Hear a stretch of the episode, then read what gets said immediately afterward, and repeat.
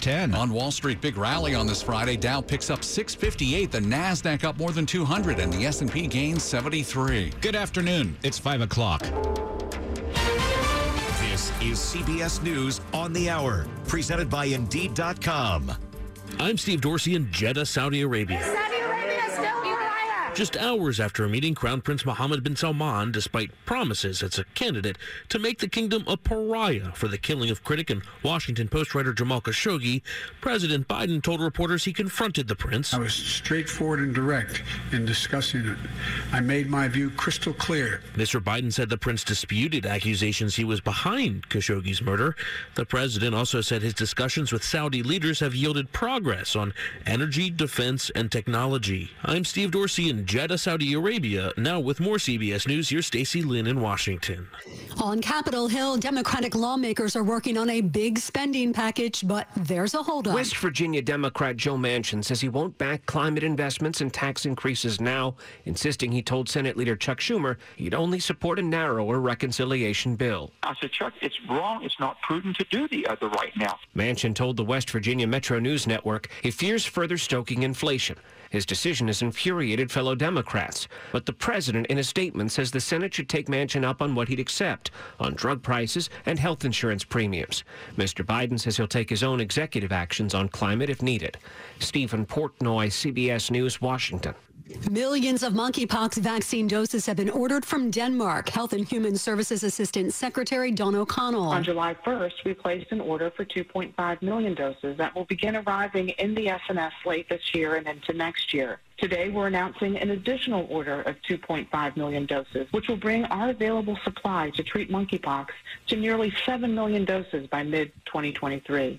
A San Francisco based school district is helping teachers and staff who can't afford to live there. It's been two months since Daly City, south of San Francisco, opened its affordable housing development for teachers and other staff members. 122 apartments in all, in an area where teachers' salaries start at about 60000 a year, and rents can chew up a good part of that. The building is on what used to be a parking lot for an old high school that's now an administration building. Peter King, CBS News. In Buffalo, New York, the Tops grocery store store reopened two months after a gunman opened fire, killing 10. Some are happy it's back. The residents in this area need a grocery store. Others think the move comes too soon, and then some residents think they should have tore this top down, built a new one somewhere else in our community. The store has been fully renovated since the deadly attack. Markets closed higher today, the Dow up 658 points. This is CBS News. Need to hire quality candidates fast? You need Indeed, the end-to-end hiring solution. Attract, interview, and hire candidates all in one place. Visit Indeed.com slash credit. 503 on WTOP on this July 15th, 2022, a Friday. We've got a mix of clouds and sun and hot, 90 in D.C.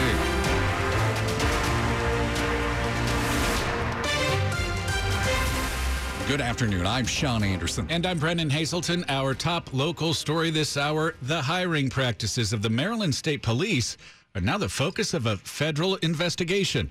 We get that story from WTOP's Kate Ryan. The U.S. Attorney for Maryland, Erek Barron, and officials with the Civil Rights Division of the U.S. Department of Justice announced Friday they're investigating whether there's a pattern or practice of racially discriminatory hiring and promotions within the agency. The U.S. Attorney's Office declined to say what triggered the action, but anyone with relevant information is being asked to contact the Justice Department. A release announcing the investigation says Maryland Governor Larry Hogan and State Police Superintendent Colonel Woodrow Jones were informed and pledged to cooperate with the investigation.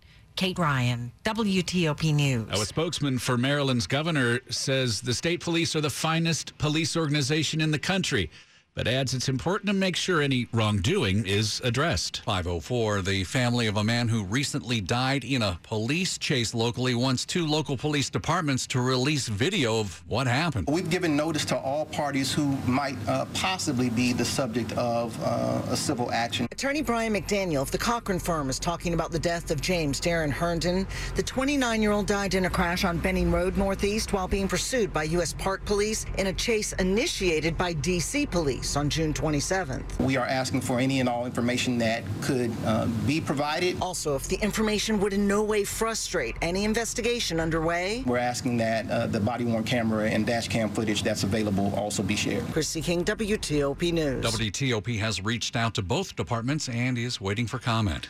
It is 505. Monkeypox cases have now been detected in nearly every state as well as the district. So D.C. is asking people in high risk communities to be cautious and to register for the vaccine. There are 105 cases so far in D.C. According to D.C. Health, the outbreak is mostly among white gay men ages 25 to 39. Now, there are a limited amount of vaccines. The city only got 1,200 first doses from the federal government. To get the vaccine, you need to be eligible, a male D.C. resident, 18 years or older, that is gay, bisexual, or any man that has sex with other men, and also sex workers of any sex. Now, even if you're not eligible and you want the vaccine, they are asking you to pre register anyways. That way they can relay the demand to their federal partners. Monkeypox is rarely deadly, but it can be very painful. Symptoms typically include a rash or lesions, and it lasts about two to four weeks. Shayna Estulin, WTOP News. Find out more about vaccine eligibility and registration at WTOP.com. A parking garage at Baltimore's Inner Harbor partially collapsed this morning. No injuries. Images posted by the fire department on social media showed debris blocking an entrance, but the extent of the damage is not clear. Sections of a concrete floor appear to have crashed down across the entrance to the garage. That garage is tucked behind an office building across the street from Baltimore's waterfront. Now, the cause remains under investigation. Fire officials say nearly 50 cars will be stuck inside until inspectors can help drivers get them out. Well, who's going to argue with this? Given how expensive everything is these days, you're going to be able to ride Virginia Railway Express for free in September. Your VRE trip may also be free at certain stations in Northern Virginia and DC in October.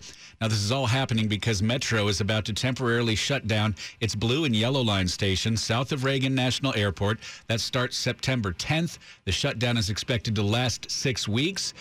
Now, you should know VRE welcomes full size bicycles on all trains. Find the specifics at WTOP.com. After traffic and weather, Montgomery County Police are changing how they handle protesters outside the homes of Supreme Court justices. And we'll hear from Chief Marcus Jones in the minutes ahead. It's 507.